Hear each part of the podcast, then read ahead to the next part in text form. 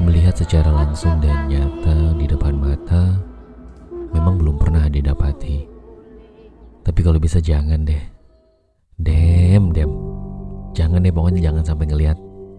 Ya walaupun yang sering ditemui adalah seperti terasa kehadirannya.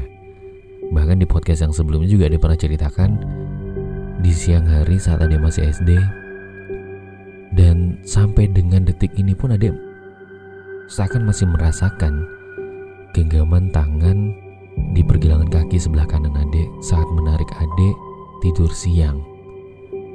Ya memang tidak ditarik terlalu jauh dan ditariknya itu pelan.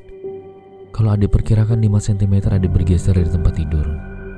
Dan gangguan-gangguan bukan gangguan ya sebenarnya mungkin kehadirannya aja yang dirasakan. Saat di rumah waktu di Samarinda itu kita sering mendengar suara langkah naik ke atas tangga atau suara langkah di depan pintu kamar. Itu sangat terasa gitu. Apalagi kalau gangguan saat tidur. Nah ini ada sering alami dulu waktu masih muda dan awal-awal menikah jadi kalau waktu masih ya sekarang bukan tua juga sih ya tapi awal-awal masih bujang itu ada sering mengalami gangguan kalau kita orang-orang sering bilang tuh kan seperti ketindihan, walaupun ada penjelasan secara medis dan lainnya ya. Tapi entah kenapa yang adik rasakan itu kok rasanya beda gitu.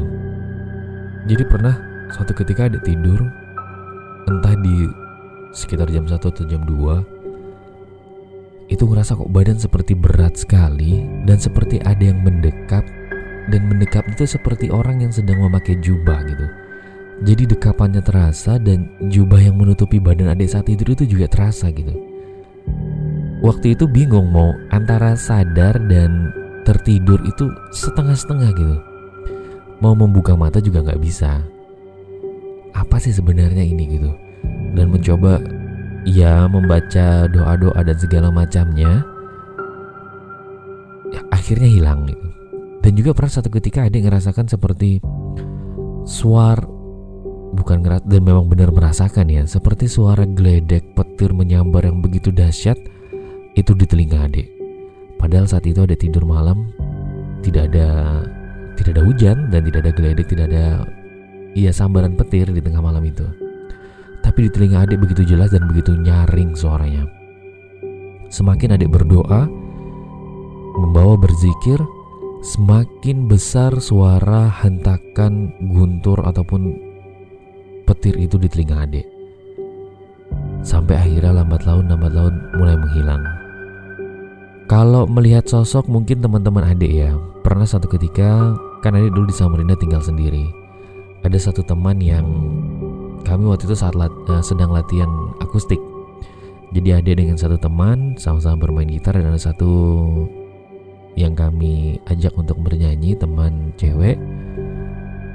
Mungkin waktu itu sebagai teguran ya karena kami tidak ingat jam sholat. Nah ini juga pelajaran buat teman-teman ya buat teman curhat semua.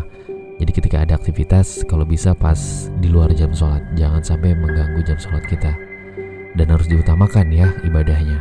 Intinya itu. Jadi saat itu kami latihan dari sore sampai maghrib bahkan hampir terlewati maghribnya tapi nggak sampai terlewati tapi ketika ajan kami masih tetap bermain di dalam rumah. Akhirnya kami memutuskan untuk break sholat. Teman ade yang vokalis itu wudhu duluan ke belakang. Nah setelah wudhu dia belum bercerita sholat setelah sholat baru dia cerita kalau dia melihat sosok bayangan putih melintas di toilet rumah Ade. Dan tidak hanya sampai di situ ternyata. Ketika teman Ade ini pulang, sampai di rumahnya pun ternyata bayangan itu seperti mengikuti dan masih menunjukkan wujudnya. Tapi hanya berupa bayangan putih secara detail tidak dijelaskan oleh teman. Ya mungkin Ade bisa menjelaskan ini sebagai teguran aja. Artinya jangan kelewatan ketika kita sedang asik bermain ya. Yang dikerjakan mungkin positif ya, di rumah saja bermain musik latihan, tapi ketika masuk jam ibadah lebih baik itu dihentikan. Dan masih banyak juga tetangga ataupun lebih tepatnya keluarga di sebelah rumah ketika kadang kami pergi pulang kampung sekeluarga kadang kunci dititipkan ke keluarga ya artinya di sebelah rumah itu saudara dari bapak kadang kami titipi kunci niatnya adalah untuk ketika masuk malam hari listrik dinyalakan lampunya ketika pagi dimatikan.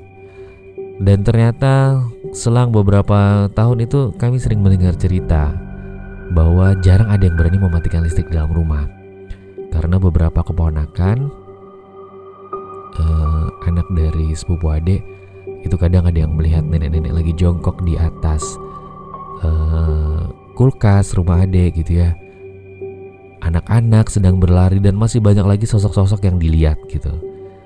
Tapi syukur alhamdulillah kami sekeluarga baik bapak ibu kakak adik uh, ipar istri dan yang lainnya tidak pernah melihat sosok itu secara langsung. Ya paling seperti yang ada ceritakan, kadang saat kami tidur malam paling merasakan saja seperti ada yang melangkah, menaiki anak tangga gitu. Ya intinya semoga nggak nggak ngelihat nggak usah deh. Cukup meyakini bahwa mereka ada dan kita tidak pernah berniat untuk mengganggu dunia mereka. Jin setan kang tak utusi